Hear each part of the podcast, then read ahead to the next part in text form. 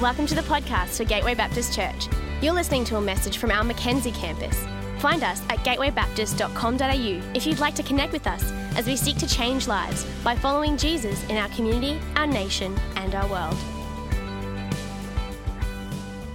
Waited patiently for the Lord, He inclined and heard my cry.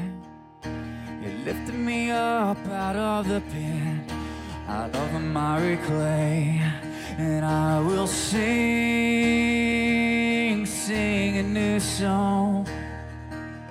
I will sing a new song. How long to sing this song? How long to sing this song?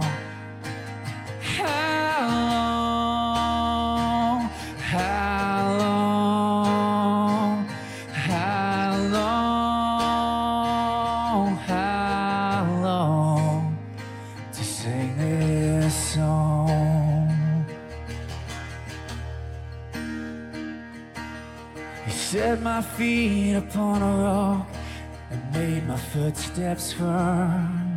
And many will see and hear. I will sing a new song. I will sing a new song.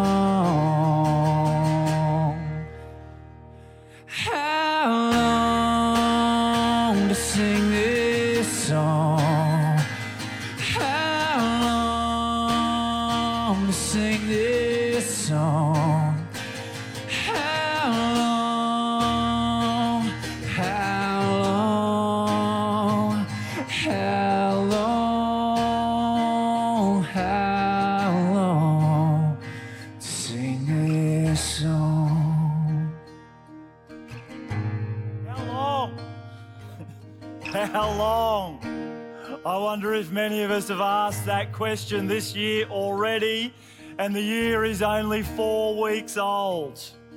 How long? I love this song and I hate this song. You know, when I was a teenager growing up, I was a big U2 fan, and I remember when U2 put Psalm 40 to music and it started being played on mainstream radio. It was the first time as a teenager I heard the words of Scripture actually sung, you know, on the radio and the world singing along, and I loved it. I also hate this song because the first thing that I did as a teenager in ministry was become a Sunday school teacher, and it was back in the days when there was a Sunday school superintendent. Who remembers those days? And they were scary, and the superintendent had a rule. If you're a Sunday school teacher, you had to have your turn of doing the craft, you had to have your turn of telling the story, and you had to have your turn of singing the song. And I stupidly told the superintendent that I loved that song that you two were singing at the time. And she said, good, well, you can bring your guitar and sing and play it to the whole class next Sunday. Even though I have no rhythm and I'm tone deaf, and I'm telling you, I was only about 20 seconds into that song and the whole room was going, how long? How long is he going to sing this song? I love this song because it's a great song of hope and deliverance and salvation, Jesus lifting us out of the pit. I hate this song because I hate waiting patiently. There's only one thing I hate more than shopping, and it's waiting while I'm shopping. You know, I get to the checkout and I kind of would really prefer somebody else to take all my groceries and ding them and pack them for me. But I get there and there's an old lady with all her groceries already on the conveyor belt. And so I go into the self-serve checkout because even though I prefer somebody else to do all the work for me, I'm impatient and I want to get out of there as quick as I can. I get really impatient, you know, when the lady inside the scanner, you know, says says, this is a card-only machine. Do you want to continue? And they won't let me continue until I press the button. That's how impatient, I am. And I'm really impatient that even though I've got, only 6 items I got to ding and pack, I got to patiently wait for a 6-foot docket to print out that I got to take with me. And I'm kind of pulling it out, of the machine before it's all finished because I don't like waiting patiently. I remember 8 years old, Dad thought it was a good idea to drive across the Nullarbor plain with 3 young kids in an XP Falcon with no air conditioning, towing a caravan in the middle of the summer holidays. It was hot, 1,765 kilometres. How long until we get there? These days, it's only 429 kilometres because you've got to stop at the WA border and turn around. But back in the days when you could go all the way across, it was a long, long way. And we'd sit in the back and we'd say, Dad, how long? And at the time, we had this kids' praise and worship tape. And every time we asked it, Mum and Dad would put it in and would play this song. If you remember the Music Machine... Come on, just sing along with Mark this morning. Have patience, you don't need to hurry. It's human, be patient, you won't even worry. Remember that God is patient too. And think about the times that others had to wait for you.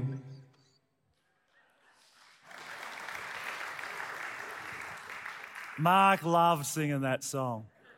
I had to bribe him during the week.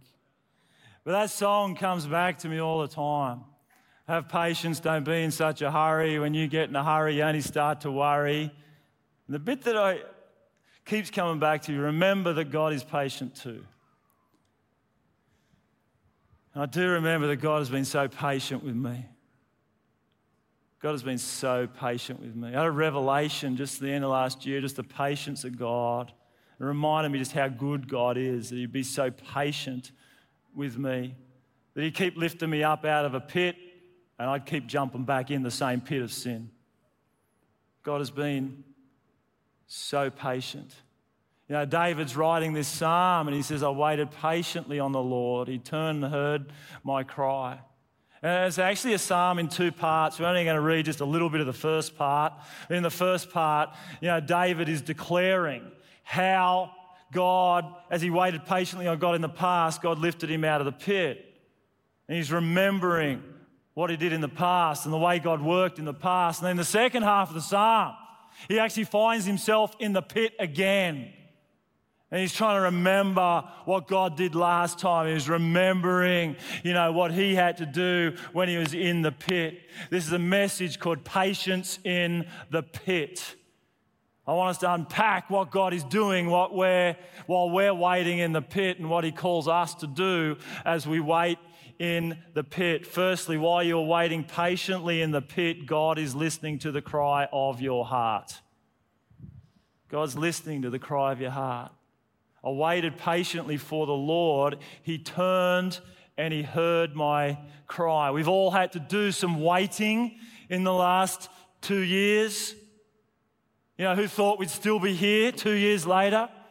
Still wearing masks, still, hoarding toilet paper and still, nervous that we're going to get expelled from the room every time we sneeze. Who thought we'd still be waiting to get out of isolation? Waiting for kids to go back to school. Who's waiting patiently for kids to go back to school? Waiting. Some of us are waiting for our kids to come back to God. We're waiting for life to go back to normal. We're waiting. Now, you've got a choice while you're waiting. While you're waiting, you can either worry and fret and be filled with anxiety, or while you're waiting, you can cry out to God in prayer. And what this psalm's telling us is that God is a good father. You see, a good parent, when they hear this sound, they actually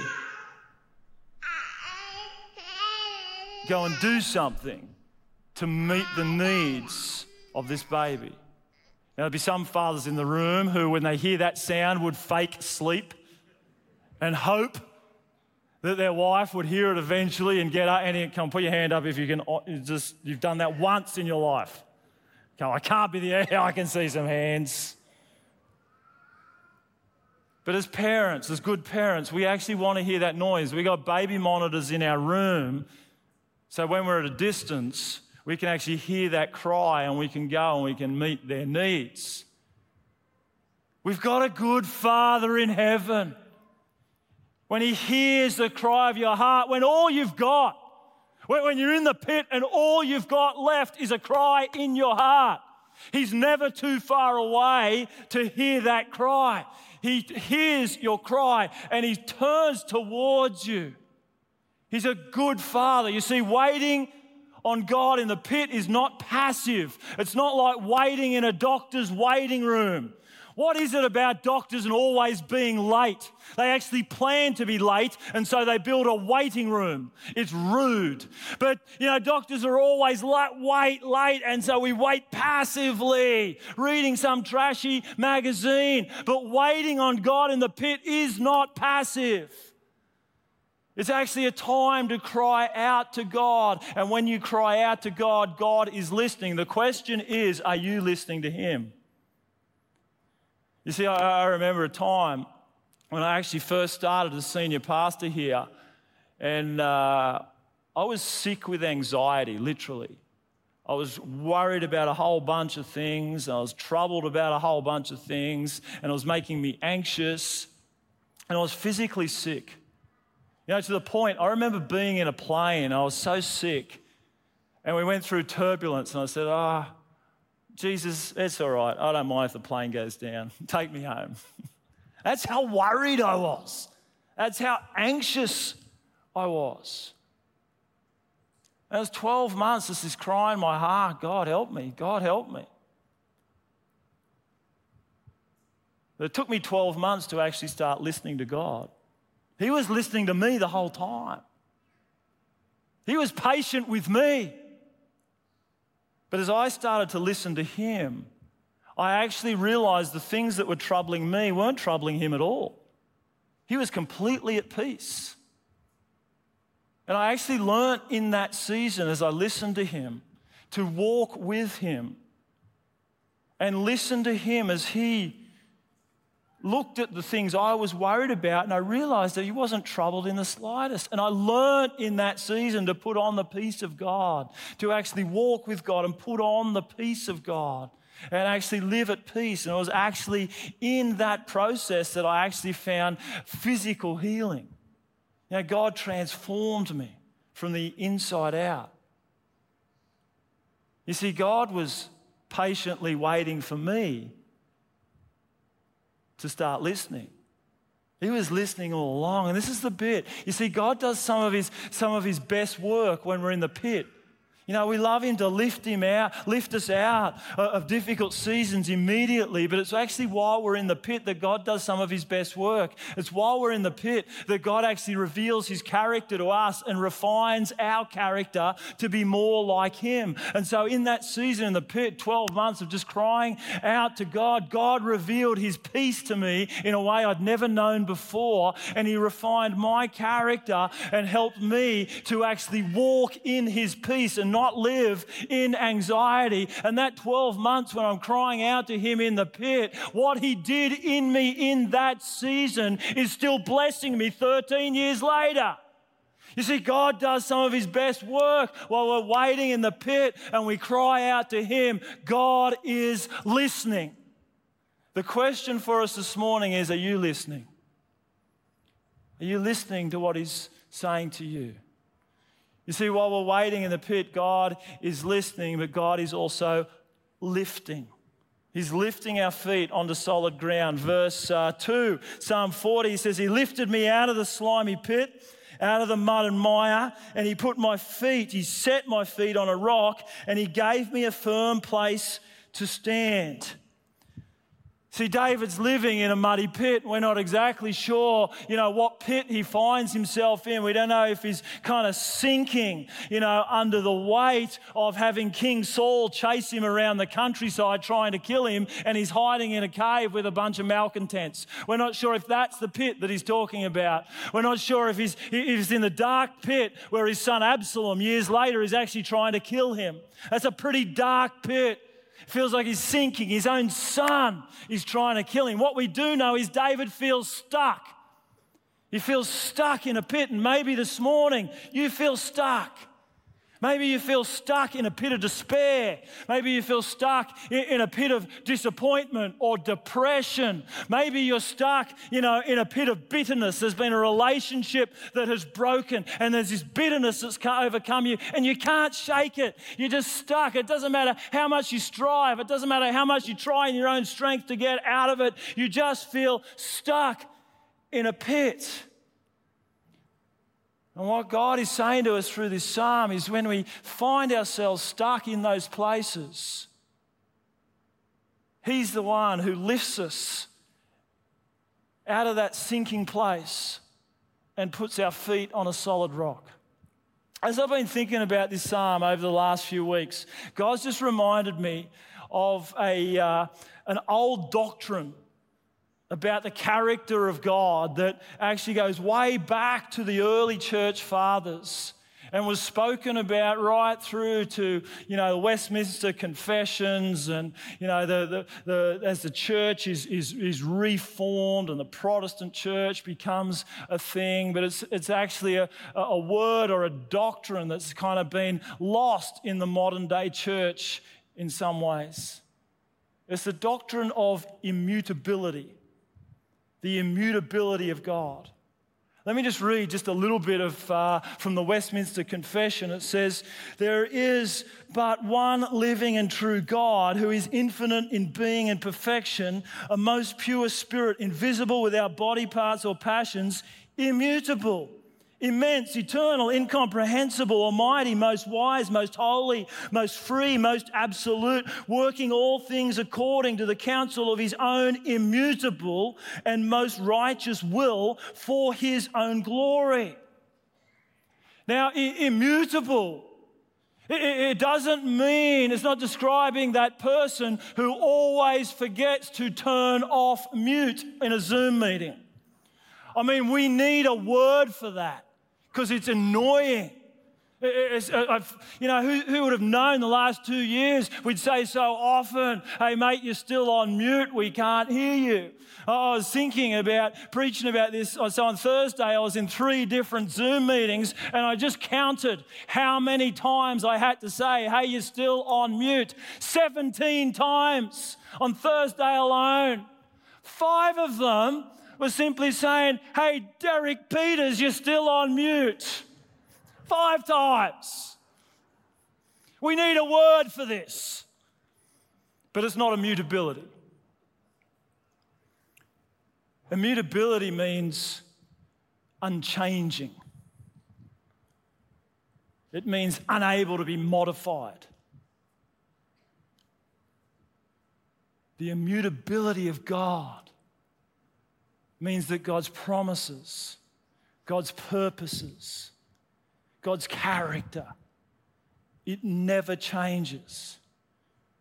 In our statement of faith here at Gateway, we've probably got some more modern language to kind of describe it. It says, we say this, "We worship one eternal God in 3 persons, Father, Son, and Holy Spirit. God is unchangeable and infinitely good, revealing Himself as loving and personal."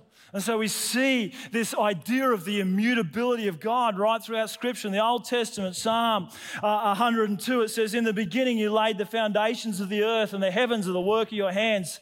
But they will perish, but you will remain. They will wear out like a garment, like clothing you will change them, and they will be discarded. But you, God, remain the same, and your years will never end."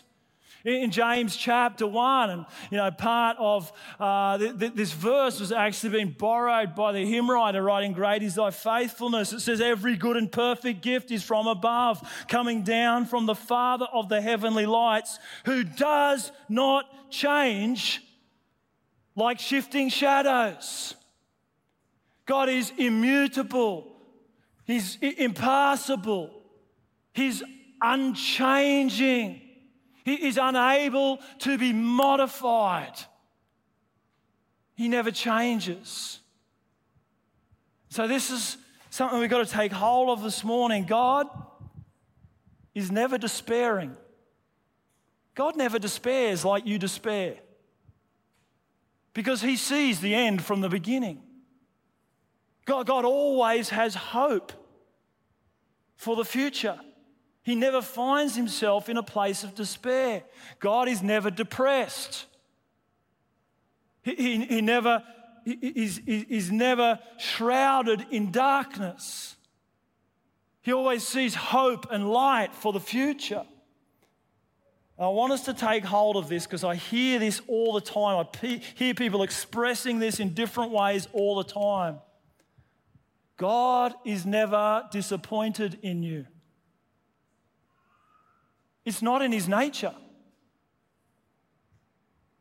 You see, God is infinite and he's omniscient. He's all-knowing. You see, disappointment in our humanity comes when our expectations are here and what becomes reality lands here.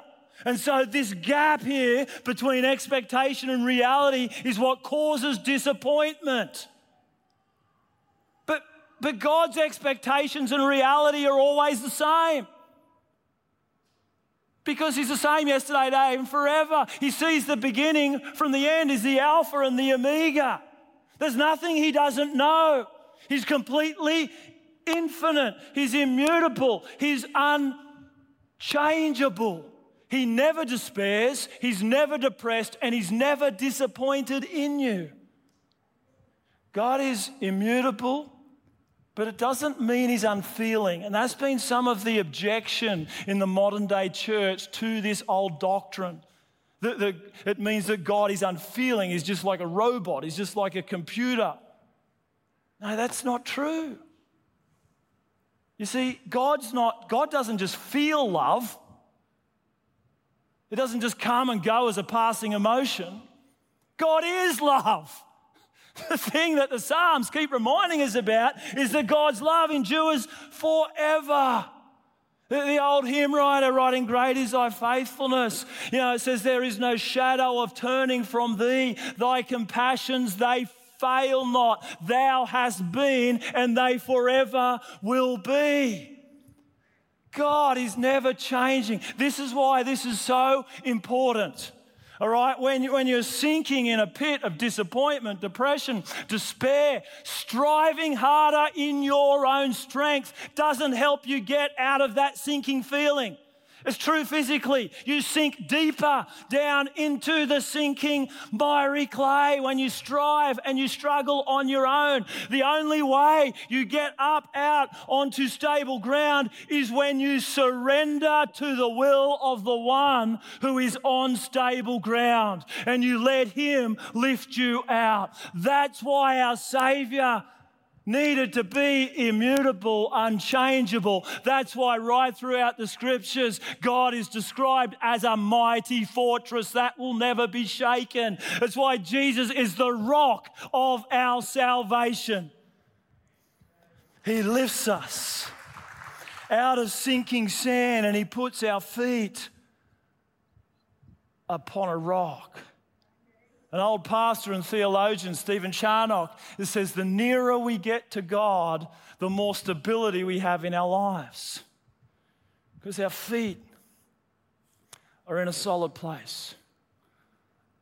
If you're thinking the immutability of God, you know, still, you know, feels a little unfeeling, we never see the enormity of God's love for us that when Jesus Christ, the perfect, eternal Son of God, actually stepped down, he did not equate equality with God, something to be held on to, but he actually stepped down into the pit of humanity. And he can empathize with the human feeling of depression and despair and disappointment. He empathizes with us, but on the cross, he actually took on the fullness of the despair of our sin, despairing because it separates us from the God of eternal love. He took on that cross the full despair of our sin and he put it to death. But death could not hold him down. He rose from the dead and he is now seated in the heavenly realms with all power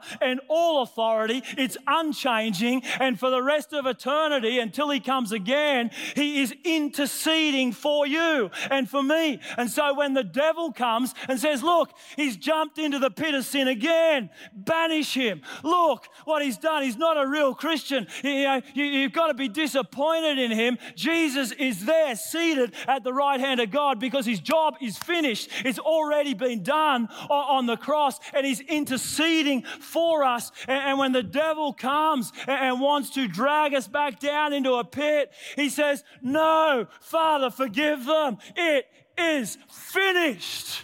It's done.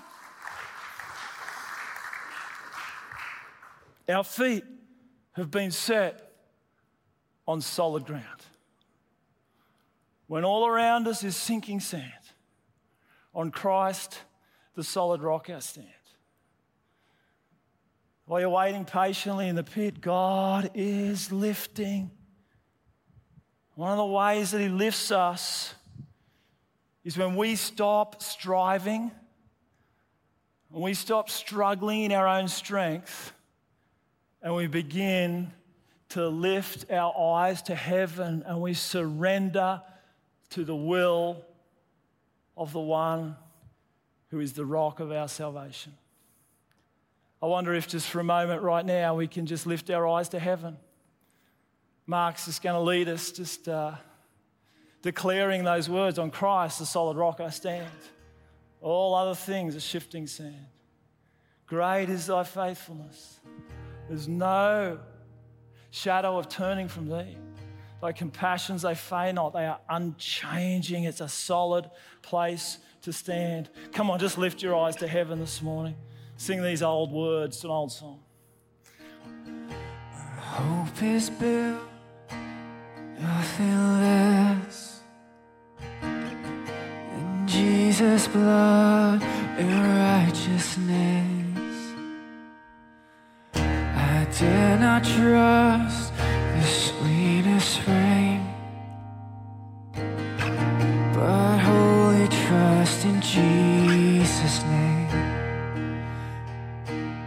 On Christ's solid rock I stand.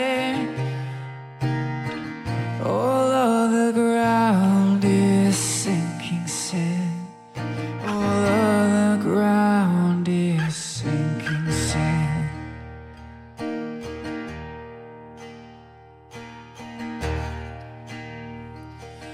Great is thy faithfulness, O God, my Father.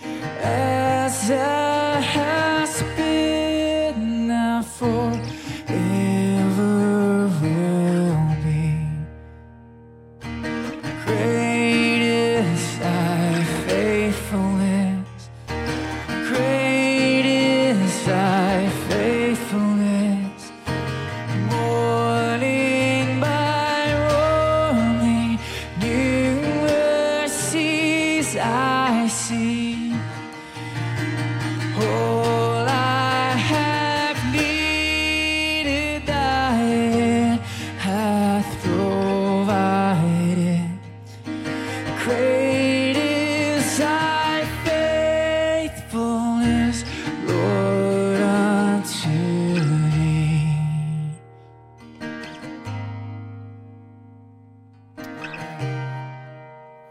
Amen. He's unchanging. He's the rock of our salvation. You know, while you're waiting patiently in the pit, God is listening to the cry of your heart. When all you've got is a cry in your heart, God is listening. When you're waiting patiently in the pit, God is lifting us onto solid ground. And because I had listening and lifting, I needed the third one to start with the L. You waiting? While you're waiting patiently in the pit, God is lyricizing a new song in your heart. How do you like that? Few love it, some don't. Susan's fault was her idea. Let me just read Psalm 40, verse 3. It says, He put a new song in my mouth, a hymn of praise to our God. And because of this new song, many will see and fear the Lord and put their trust in Him. God is giving you a new song in this season, a song of praise, a song of salvation. He's lifting you out of the mire and into the choir. That's mine.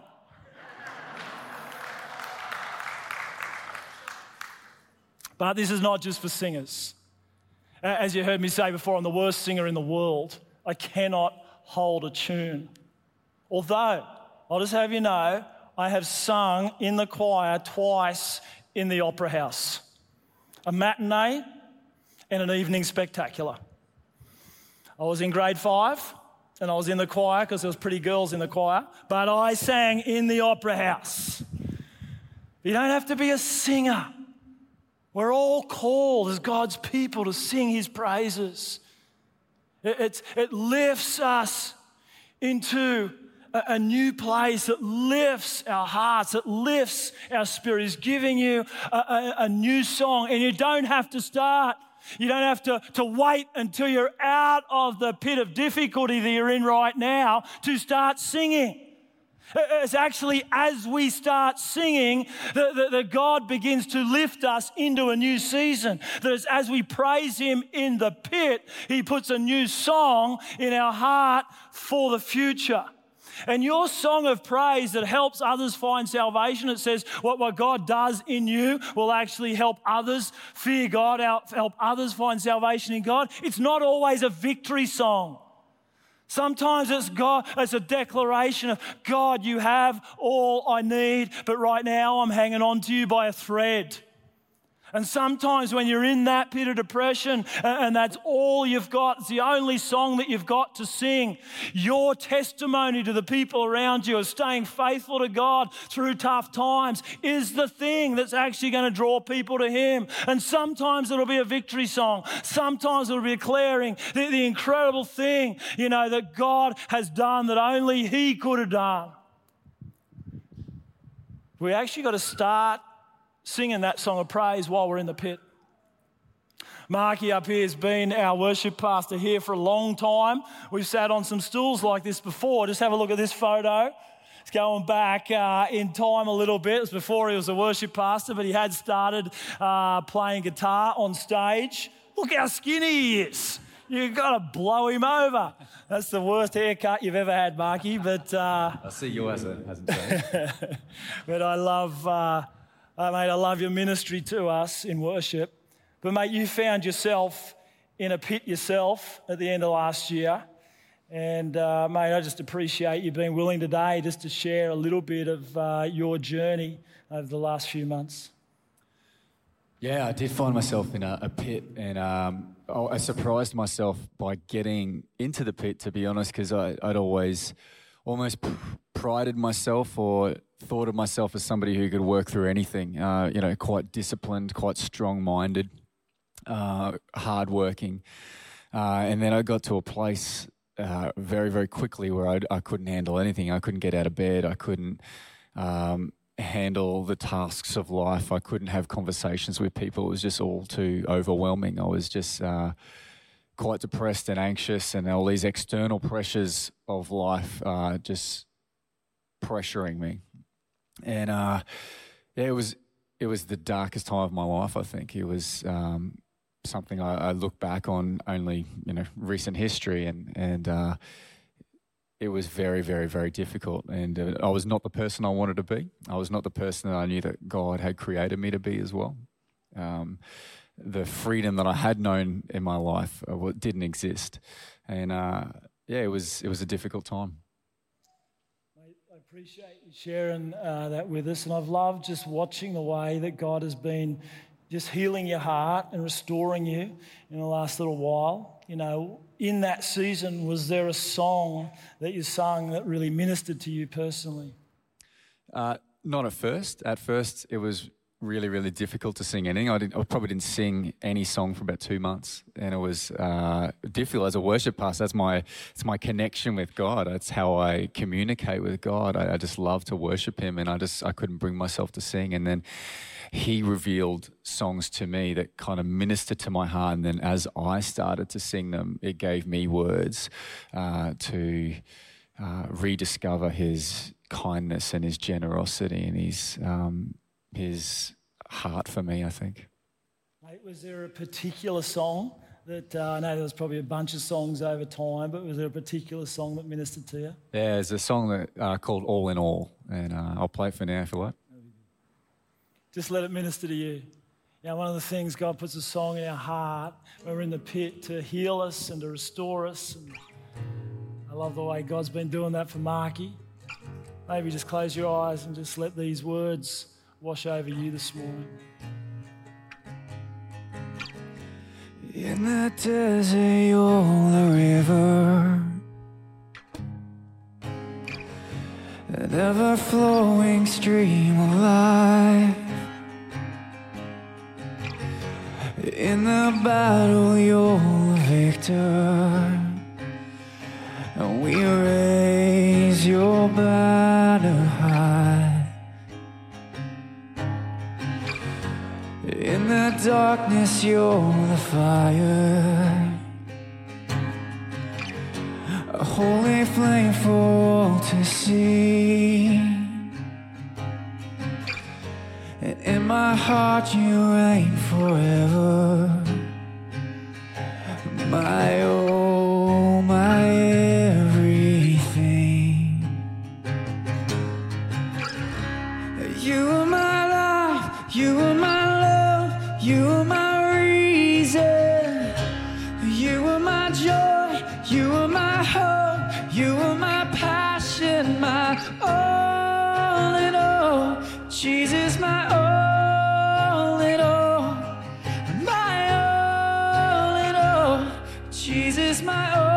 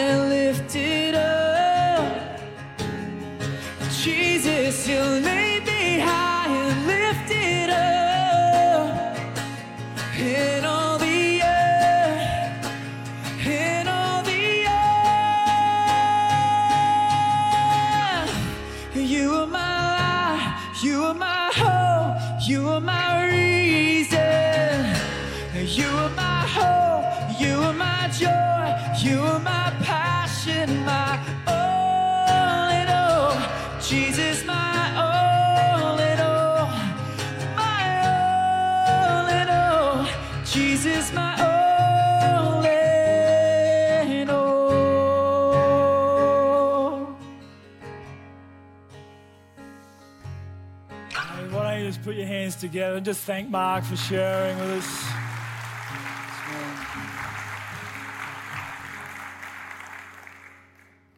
I just believe God's writing a new song in our heart. I believe God's writing a new song in your heart, a song of praise, a song of salvation. And maybe like David, It's actually looking back to the things that God has done in the past, and while you're still in the pit, beginning to praise God for what you've seen Him do in the past. You know, maybe to help you write your new song, you actually got to do what it says in verse 5. It says, "Many, Lord my God, are the wonders you have done, the things you planned for us. None can compare with you. Were I to speak and tell of your deeds, they would be too many to declare." You know, maybe it's just time for you to look back and to count your blessings, to see the ways that God has saved and lifted and delivered you in the past, and to begin to praise Him. And sometimes it's choosing to praise Him with that old song that is the catalyst to lift us into a new season.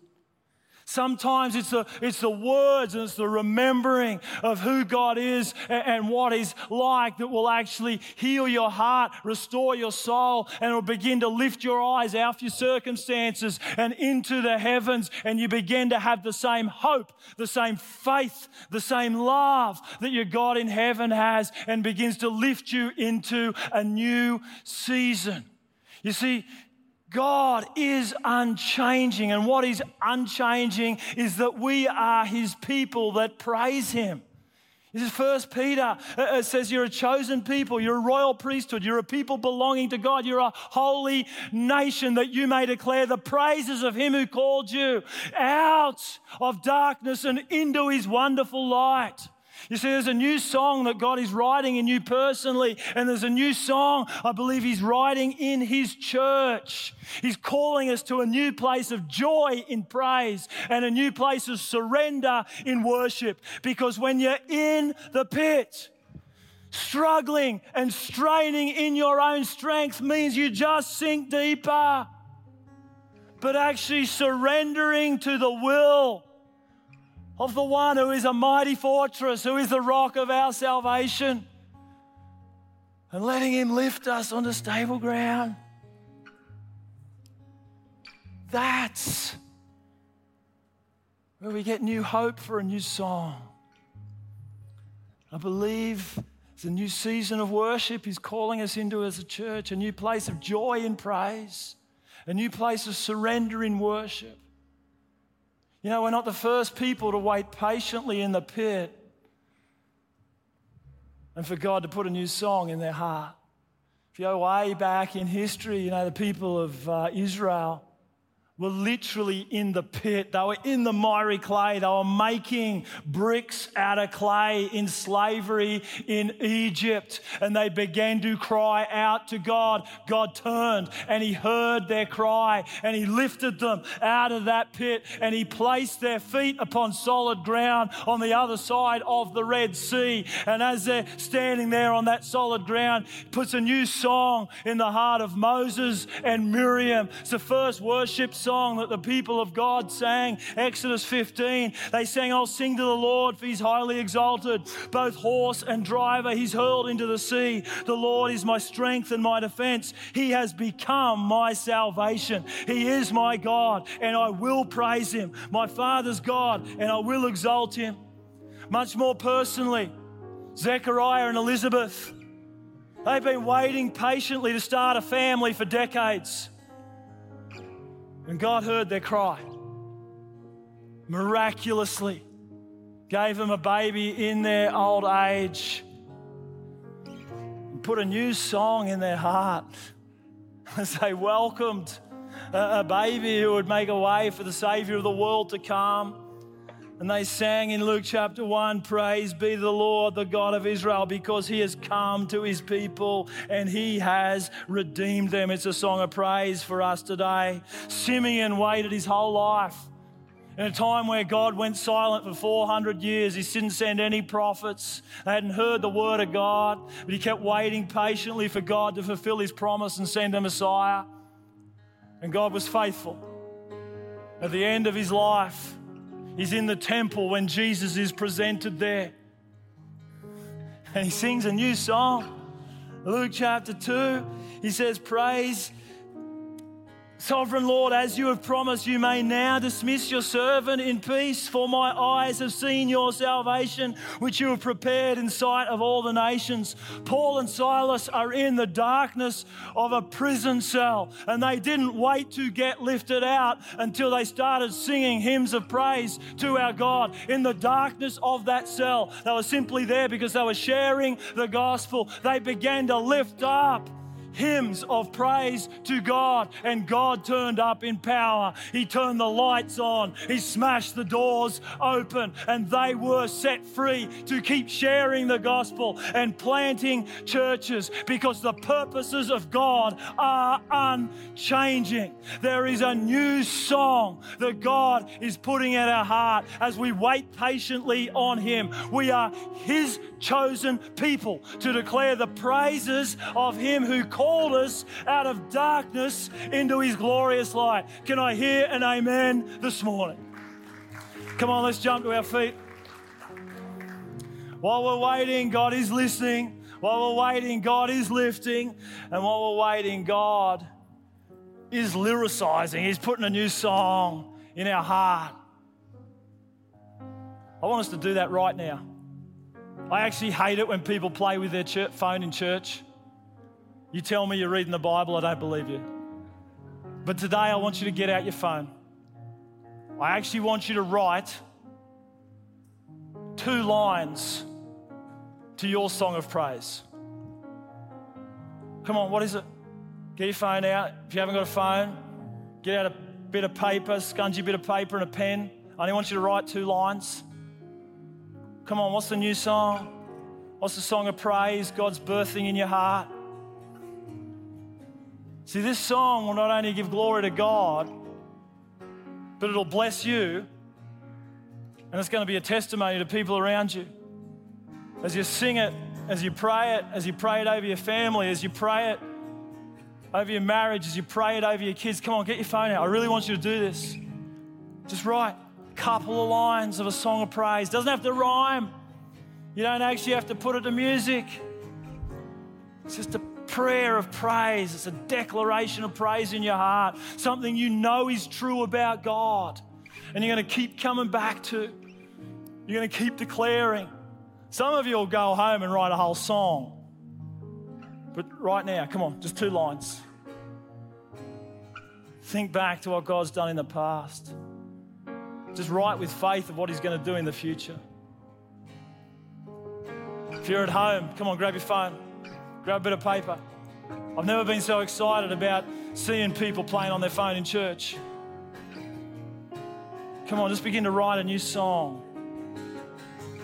A song of praise. A song of salvation. A song that many others will see and fear the Lord. There's a new season of praise and worship He's calling us into. There's a new song He's putting on your heart.